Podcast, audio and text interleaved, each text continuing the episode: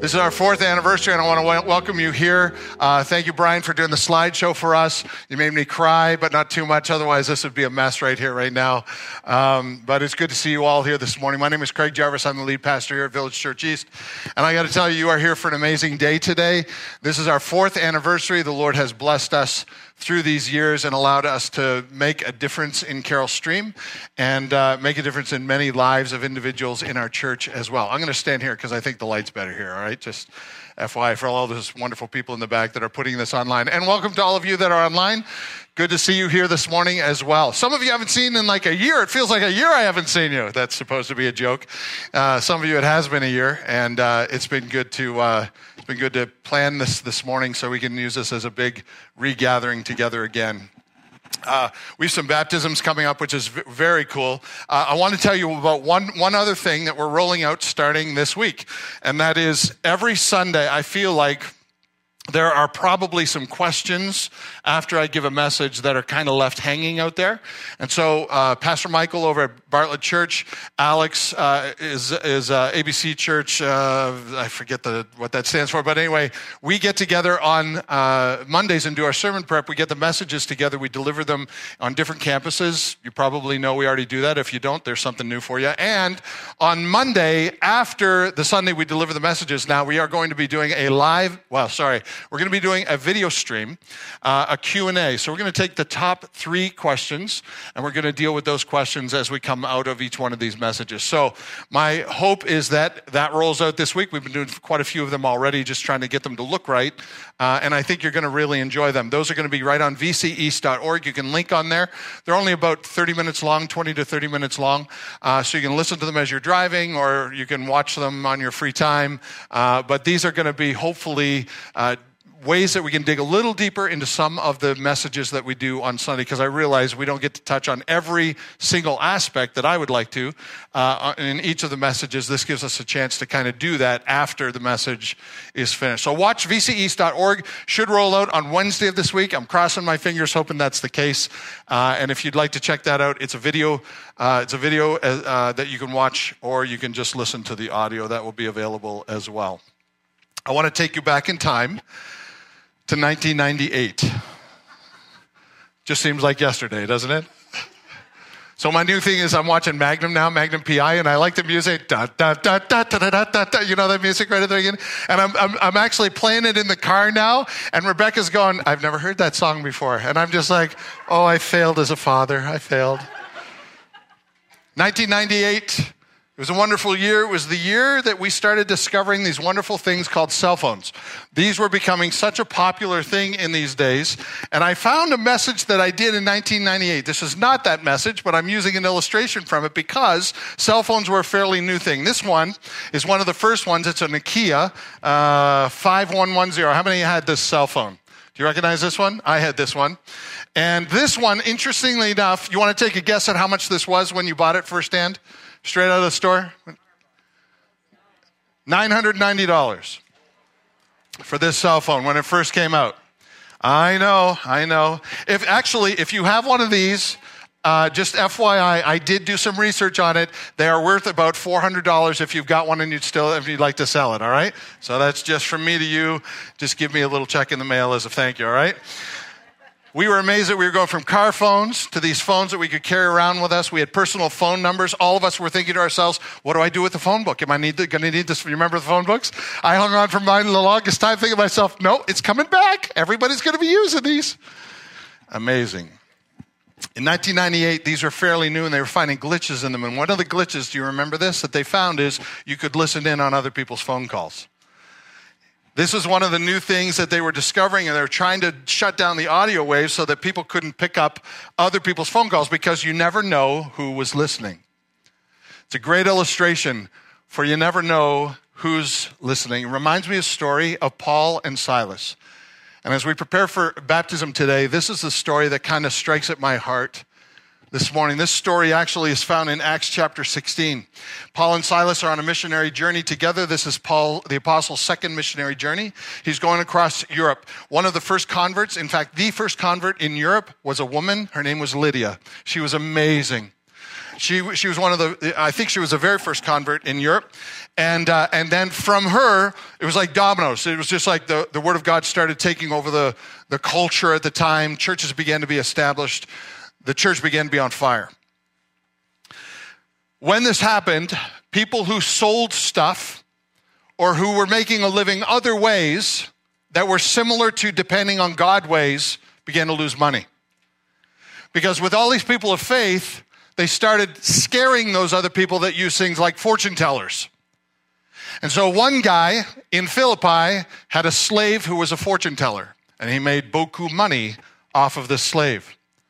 Paul and Silas met up with this slave, this little girl that could tell this the people's fortunes. They met up with her and she she started looking at them going, You're different. You're you're missionaries, you're you're messengers of the Son of God. And they told her to stop talking because she was uh, basically she was causing a disruption in their ministry and they they did not want the testimony of God coming from a demon possessed person. And, and, you know, if anybody knows who Jesus is, it's demons.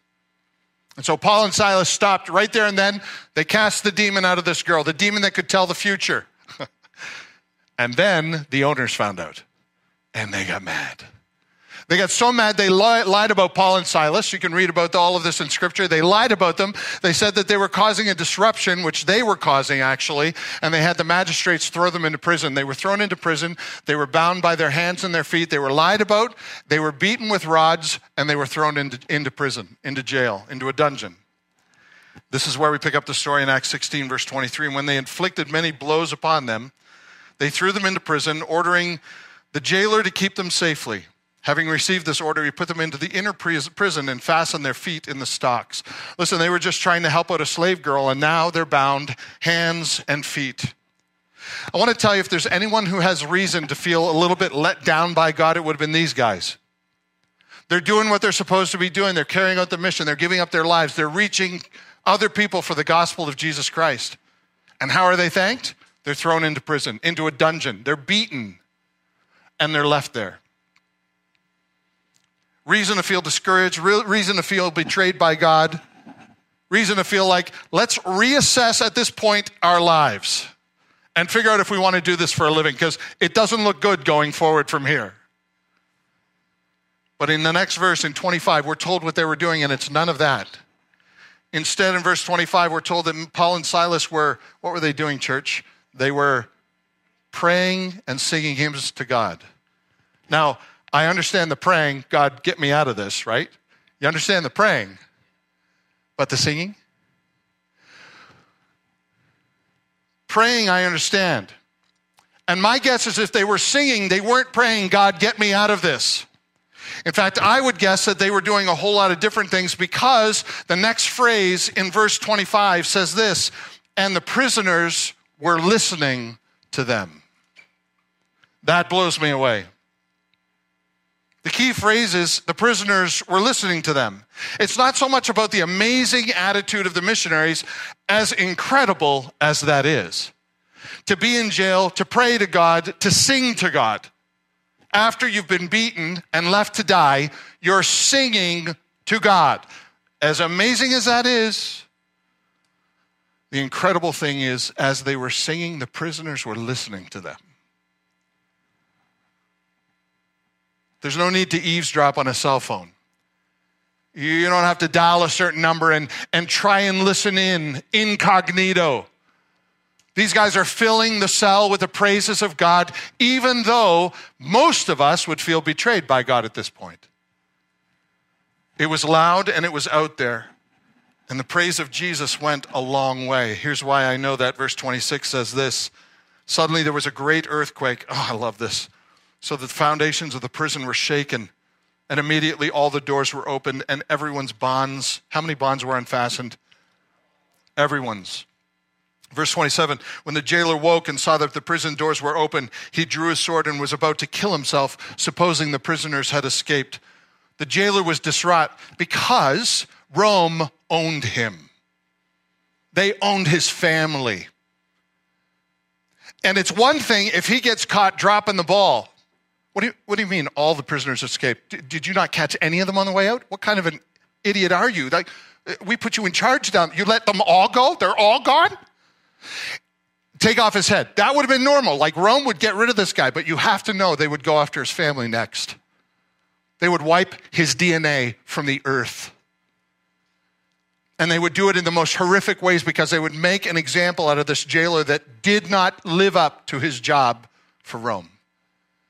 And my guess is he was ready to take his life not because he was thinking to himself, yeah, it's not worth living, but because he didn't want to lose his family. If he took his own life, maybe he could disguise it and it would look like he'd get killed by one of the prisoners on the way out. See, he's thinking to himself, how do I get myself out of this?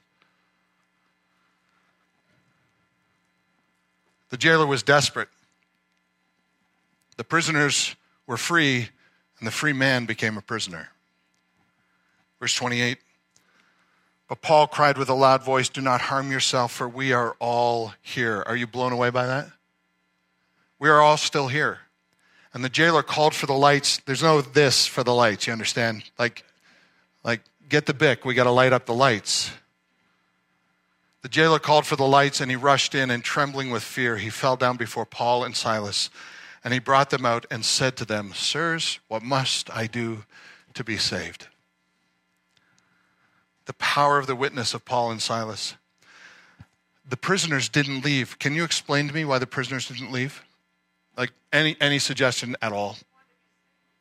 My guess is Paul and Silas had such an amazing testimony in that prison that night that not only did they affect the jailer, but they also affected every prisoner in their cells. Why? Because the prisoners were listening, listening for anything, any hope. How low do you have to get to be in a dungeon, beaten, and left to die? That's about as low as you can go and they're sitting there listening for any sign of hope. And when these two strangers came in with a weird dialect, and they get thrown into prison, and all they can do is pray out loud to God and sing praises to God, you bet it caught the prisoner's attention. They were listening. And the jailer threw himself down and realizes his life has been saved. These guys were not just praying and singing, listen, they were filling the prison with the gospel. The question asked by many a searching soul was asked by this jailer who knew he has been saved by these people he had just beaten. And he said to them, the people he had beaten, Please tell me, what must I do to be saved? Verse 31. I love this. They said to the jailer, Believe in the Lord Jesus, and you will be saved, you and your household. They spoke the word of God to him and to all who were in his what church? The jailer took the prisoners home. How many jailers take their prisoners home? This jailer has been impacted by the gospel of Jesus Christ. And Paul and, Paul and Silas after, after they shared the gospel with the jailer, the jailer said, This thing, this, this message of the gospel has impacted my life so much, I have to take it to the people that I love the most. And he said, Please come home with me. And Paul and Silas go, Sure, we'll come. Do you think the other prisoners went too? I, I don't know. I wonder. Like, everybody party at my house. Something has moved. Dad has gotten saved. Dad has gotten changed. And dad goes home and tells his family, I've met these guys. They have shared the gospel of the living God with me. I know about Jesus Christ, the one who has died for my sins. I know I have salvation through Jesus Christ. These guys know it. Share with my family. And the whole family receives Jesus as their Savior. He had to share it with the people most important for me because they were listening for his witness. Children listen for the witness of their parents. You know this because they count all of your wrongs, right? And they see all of the rights. They see what God is doing in your life. The rest of this family didn't automatically get saved. They didn't they believed because of the testimony of their dad. They believe because of what God has done in the life of their father. We're about to baptize a dad and his daughter today. This dad has gotten serious about his faith like few people I've ever known. God has answered the prayer of this family. His life has been changed. So, you know, the first thing he did, he goes back to his family, says, I'm changed. They say, prove it. And he's been proving it this whole time. It's amazing how God has used Chris, this guy that you're going to see in a few minutes, now works with us on a setup team on Sunday morning. He's one of the reasons those of you that are home get to hear what you hear at home. He's part of our team. Because of his testimony, I visited with the family, and Mia, his oldest daughter, who you will meet in just a moment, has said, You know, I'd like to get baptized too. I'd like to get serious about my faith. You see, there's something about the gospel that changes lives so that when people around us, from small circles to large circles, listen to us, they watch us, they see what God is doing. Faith of this father has encapsulated his home. The prayers of a mother has been answered. The prayers of a friend who is here with us today, his name is John, flew in today because he's been planting seeds in Chris's life and planting seeds in Chris's life, and now he's about to see that tree break out of the soil. Both father and daughter had to make a decision themselves to make their lives right with the Lord, to decide to follow him, and both of them have responded to the gospel, and both of them will go through the waters of baptism out of obedience to Jesus Christ, declaring they are no longer their own, but they belong to Jesus now. That's what baptism is all about. It's about listening to the witnesses and watching the chains break free. Look what happens after this. Verse 33. And he took them the same hour of the night and washed their wounds, and he was baptized at once, he and all his family. And he brought them up to the house and set food before them and rejoiced along with his entire household that he had believed in God. The hands that afflicted the, inflicted the wounds now dress the wounds. Why? Because Jesus makes that much difference. Jesus just makes that much difference. This is a testimony of somebody that accepted the Lord and now wants to show it through baptism, and all of his family followed his example. Because people are listening. People are listening for the witness of what God can do. Church, people still are listening for the witness of what God can do. Oh, we live in a world that des- desperately needs to hear some good news. The word gospel is good news. People are listening for the witness of what our God can do. So, why do we baptize at Village Church East? We baptize at Village Church East because we just continue what they're doing in the New Testament. Baptism is all about belonging. When I asked Beth to be my wife on our wedding day, we had a ceremony. I got in front of a bunch of people, and it's like I was screaming to everybody, I have chosen this woman to be my wife for the rest of my life. You remember the till death do us part bit, right? Is that too long ago for you remember? Sickness and in health, richer for poorer. Oh, what a ride. Death till us part, right? I am declaring to everybody that I am no longer a single man. I belong to my wife until death do us part. And just in case I forget, I get a ring. This is my reminder and your reminder. I belong to someone else. Baptism is about belonging. It's a moment, a formal moment of time when after we believe Jesus Christ is our Savior, when after we say, Lord Jesus, I give my life to you, rescue me from the sins that I've committed my entire life, baptism is a formal moment where we declare it publicly. It is a public declaration of a private decision. Matthew 28, Jesus tells us to do this in verse 19. He says to the church, to us, Go therefore and make disciples of all nations, baptizing them in the name of the Father and the Son of the Holy Spirit, teaching them to observe all that I've commanded you. And behold, I am with you always to the end of the age. You can't baptize someone in Jesus until they are a disciple of Jesus. In the Bible, it's always in this order it's always believe, baptize, added to the church. It's always in that order. And that's why when we baptize, we do so after somebody responds to the what must I do to be saved? You must accept Jesus Christ as your Lord and Savior. After that moment, there comes a time for a public declaration of that private decision. It is a verbal identification. That's why when you when we do this today, you'll see we have people share their stories. This is what God has done in my life. This is how he's changed me. You'll get to hear that. It's a verbal declaration just like you would see at a wedding. Same deal. It is a visible identification. We typically uh, use the water as our visible identification, and typically we're in a place where we can dunk them right under the water. This time we we have to do it in this room, and we'll talk about that more in a minute. But the visible picture is that you go under the water, you die with Jesus. You stay under the water, not very long, but that's being buried with Jesus. And you come up out of the water, and that's a symbol of what? Rising with Jesus. You are verbally identifying with Jesus. You are visibly identifying with Jesus and you are virtually identifying with Jesus. The word baptism, actually, in extracurricular literature outside of the Bible, means submerged. It means that in the Bible too, but they use it outside of the Bible when they dunk their uh, dishes in the water and wash them off. Or when a ship sinks, in the Greek, they say the ship was baptized. It's completely underwater. And in scripture, when you see any baptism taking place, if there's any details given about it, it's always there was a body of water there. Jesus got baptized in the Jordan River. There's always a body of water. Why? Because you go down and you come up out of the water. And that's why we dunk here at Village Church East. That's external. But internally, this is the line you draw in the sand. You're declaring that your life is no longer your own. You are bought with a price, and you wish to glorify God in your body.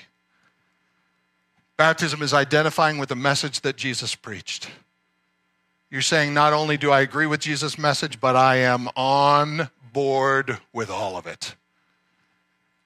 You're saying, I'm drawing a line in the sand. No turning back. No turning back. You are no longer your own, but your life belongs to Jesus Christ. That's why we celebrate baptism so much, because it is, it is such an amazing, formal, internal declaration and external picture of being one with Jesus Christ. Now, listen, what baptism does not do number one, it does not make us more holy. You could get baptized a hundred times and you'll just get more wet. It does not make you more holy. When you accept Christ as your Savior, you are filled with the Spirit of God. If you get hit by a bus and you're not baptized, you still go to heaven. Why? Because God makes you holy through the blood of Jesus Christ. In Scripture, you are spiritually baptized in His blood. So, going through the waters of baptism is a formal, visual, verbal declaration, but it does not make you more holy. You are, if you know Christ as your Savior, you are a saint of God already. You are holy. Jesus does that. We don't do that. Number two, it does not make God love you more. God couldn't love you more than he already does.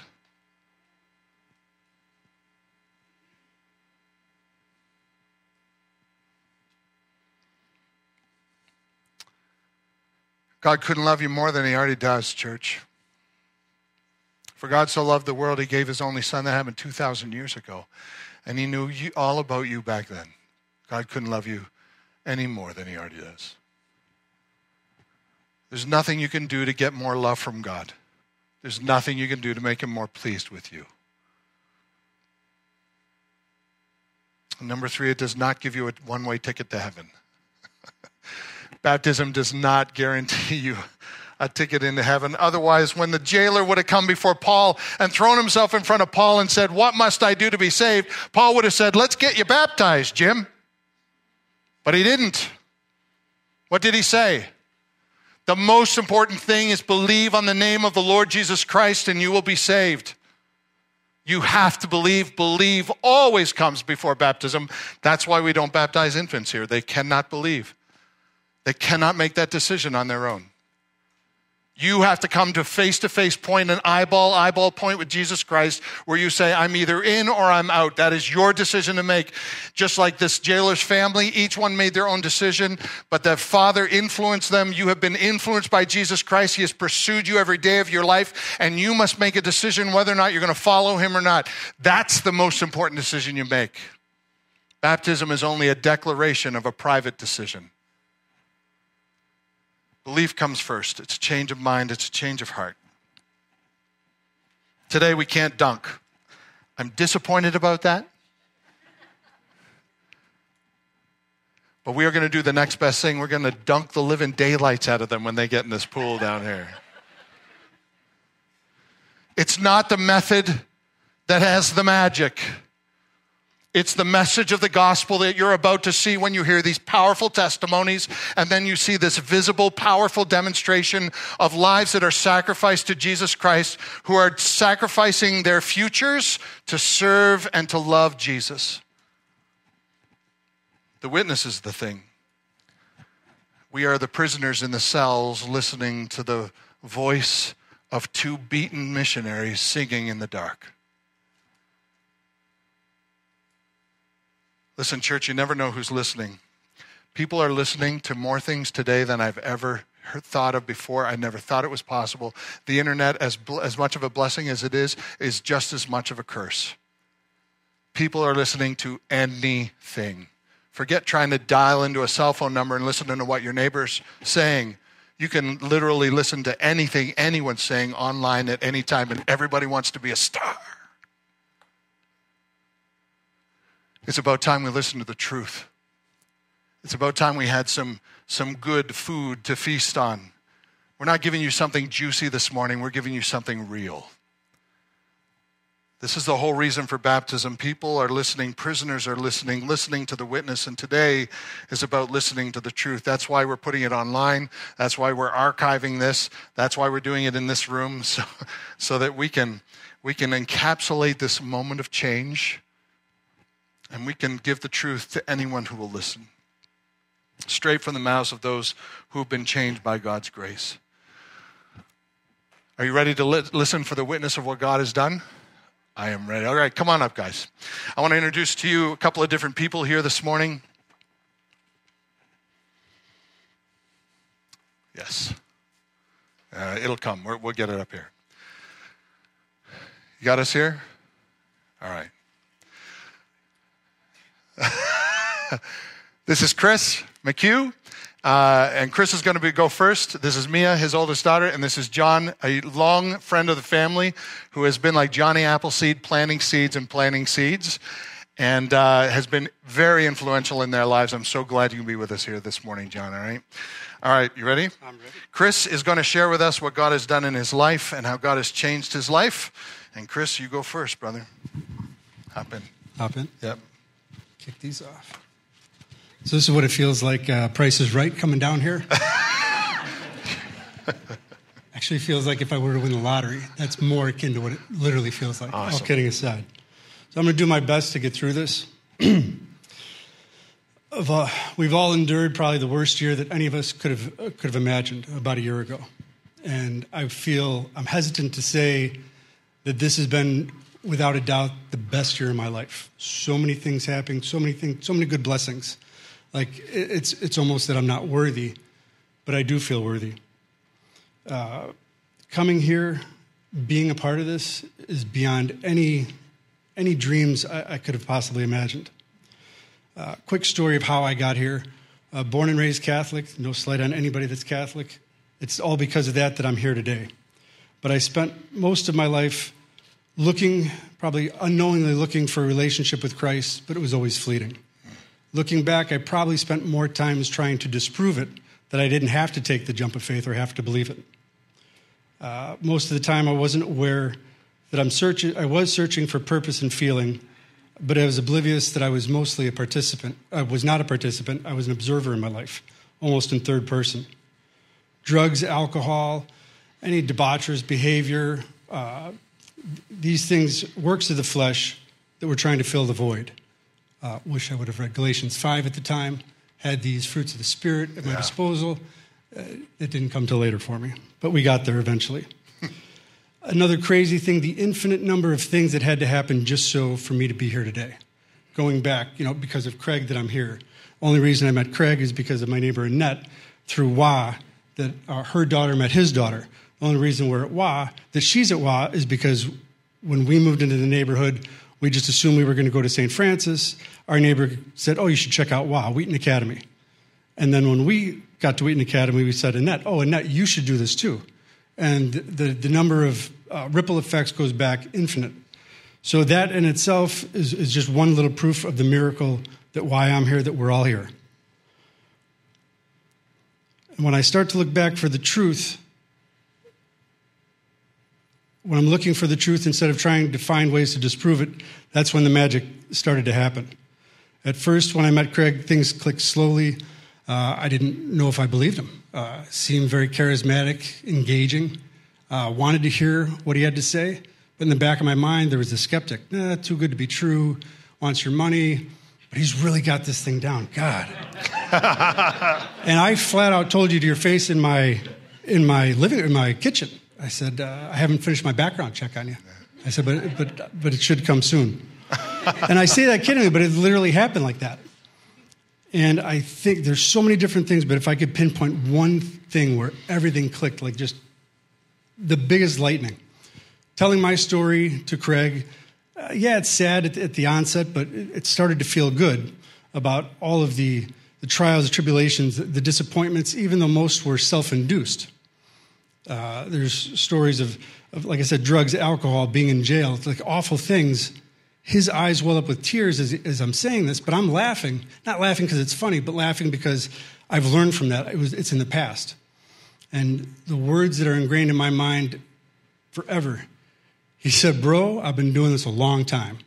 And rarely do I find somebody that Christ pursues so relentlessly as he has you. And that, I mean, it's just like everything, everything came and made sense. It's like the curtain was lifted up. I look back, and prior to that, all these scattered dots. Yeah, some good fortune, some good things, but they didn't make sense. And slowly but surely, the veil is lifted, and all these dots are in perfect line, and they make complete sense the whole time. Where everything was right in front of me, that it was me letting go and, and getting over fear. Fear and anxiety have been a constant in my life. As the saying goes, that fear is the belief that God is a liar. Uh, a couple of passages, Philippians 4, verse 6, don't be anxious about anything. And recently in, in Matthew 6, it's it's played a big role in my life, and the, the, the story is so relatable to so many parts. Therefore, I tell you, do not be anxious about your life, what you will eat or what you will drink, nor about your body, what you'll put into it. Is life not more than food, and is the body not more than clothing?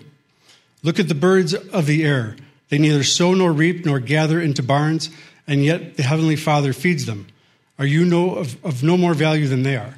I say that to John all the time. I am, may not be better than any bird, but they are not better than me. I'm just as. Uh, it's not been just the fear and faith stuff uh, trying to focus on. It's being the man that Christ wants me to be, wants me to be in all areas of my life. I know that if I continue to put my care, my, everything in His care and protection, 100%, it'll all be good.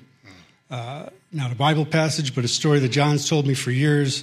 One of my favorite stories about God being the quilt maker. God is the quilt maker, the master plan. He lines it up. He lines the colors, the pattern, how big it is, what it's going to be. Our job is only to put the next stitch in. That's it. Not to take a look back, offer advice. Oh, it should be this color, go this way, or we should do that. Nope, has nothing to do with that. My only job is to do the next right thing, put the next stitch in, and put my complete trust uh, in His care and protection. And with that, I want to keep stitching. I want to get wet. All right. All right. John, jump in there for a second. I'd like for you to uh, tell us. Can you grab the microphone? Oh, here. Sorry. John, uh, would you introduce yourself and just tell us Yeah. your relationship to Chris? Sure, I'm uh, John McMahon, and Chris used to work at Walgreens, and I was uh, a drug seller, a drug peddler, I guess you'd say. Uh, legal drug dealer today, I like to say. Um, and we had this, this it, it started from the first time we really met. And uh, I went in and uh, called on him, didn't know him, and uh, I had, had seen the movie Fireproof. And that movie just had an impact on me. And we were in there talking, and I didn't know if he loved God, knew God. I didn't really care. Um, and I talked to him about it, and I said, Yeah, man, it's about a, a guy who's getting his life together and his family's kind of falling apart, and God kind of comes in. And I remember uh, later on in life, or you fast forward about nine months, he said, Man, I thought you were, like he said about him, one of those smooth talking South guys, kind of easy. about God. Yeah, talking about God, trying to use it as a sales pitch. Uh, but come to find out, that was the start of a, a really cool thing that got us here today.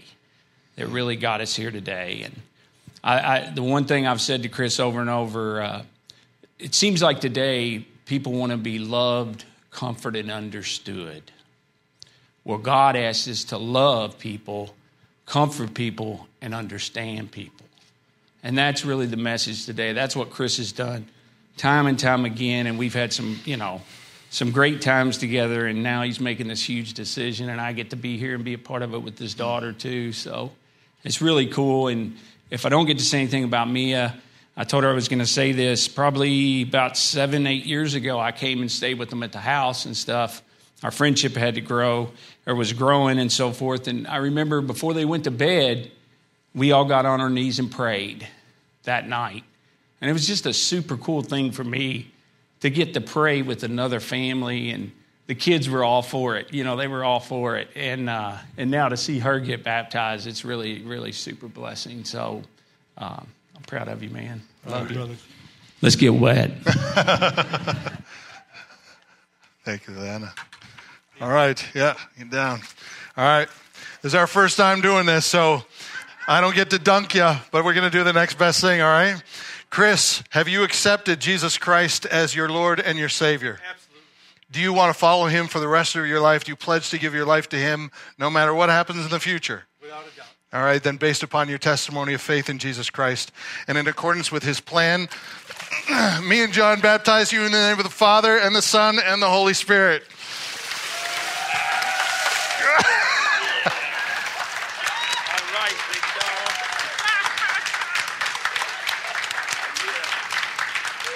Good job, man. All right. Thank you. Thank you. Thank you. All right. Mia, where are you? Come on over, Mia. Probably want the mic.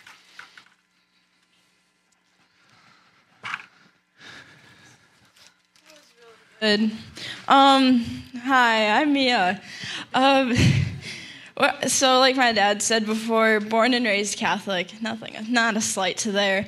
Um, going through private school, ups and downs, just came to the end in seventh grade. Just, I questioned, like, is there even a God? Is he there? Like, what even is it? Like, I was questioning it. And so I can now, looking back, how my dad said, like, the scattered points all lining up um, my, my parents made the decision to transfer my sister and I to our public um, grade schools, and best decision ever. Because that's how I further learned about Wheaton Academy because I first knew of my neighbor when we first moved in that like oh their sons went there just didn't think twice about it. And then now I'm thinking back like got to meet more people going there and just it was like oh wow this is going to be great. And then just keep just like like like my dad said, scattered points all lining up, just really awesome. And when I first heard that he was going to be baptized, I'm like, oh, like I, I thought about it in the shower. All, all places where I do a lot of thinking. Um, so I'm just like, okay, let's. I thought about it, so I texted my best friend and I asked him like, hey, what it, what what would it be like if I were baptized? And his when he responded, he's like, yes, do it. And so did a lot of thinking. Um, I remember I was looking up youth something with youth group on the church's website, and I came across the baptism thing, and I filled it out. And the next day at service, uh, Pastor Craig goes, "Oh, am I going to see you at class? Like the info class?" And my parents are like, "What?" and so I'm just like, "Yeah, just something I was thinking about." Just yeah, and with Wheaton Academy, I'm a dancer, and I later learned that dance is an amazing form of worship and freshman year making the dance team and just and the coach's name is mrs wolfel my sophomore year we did a dance to the song called the breakup song and going back to the whole fear and anxiety in philippians 4 7 the song talked about how fear you don't own me you have no room in my story and just knowing that god has it all in control like just he will take it from here no matter what I think is going to happen. I don't know. I just gotta just let go and let God. And the, well, this one movie that my family had recently watched was God's Not Dead, and we happened to watch the third one. And the one thing that the, the two characters said it was a pastor and his friend from some part of Africa, and he goes, God is good always and always, God is good. So I'm completely ready to just hand it all over to God and just let Him take control. Amen. Good.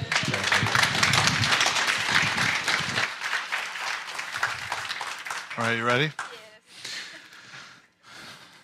All right. Mia, have you accepted Jesus Christ as your personal Lord and Savior? Yes. Do you know that your heart belongs to Him and you want to follow Him for the rest of your life? Then, based upon your profession of faith and in obedience to His word, I baptize you, my sister, in the name of the Father and the Son and of the Holy Spirit.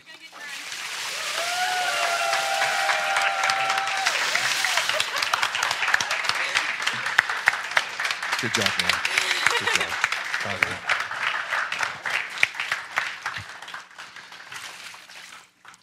Well, all right, give me the camera. There it is. All right, I've never done that before. I am so pleased that you guys are good to go. Nice, nice job. Um, you'll get to see them. They're going to go get changed. Uh, they'll come back so you can get to spend some time with them and just tell them how proud you are of them. I can't think of another better way to celebrate our four year anniversary than to see God use our church in the lives of these new believers and for them to give testimony of their desire to follow Him for the rest of their lives through believers' baptism. That is a good day. Let's sing. We'll praise the Lord together, and then uh, I've got some closing thoughts for you. Let's, uh, let's worship the Lord together. As the band comes up, would you stand as we sing, please?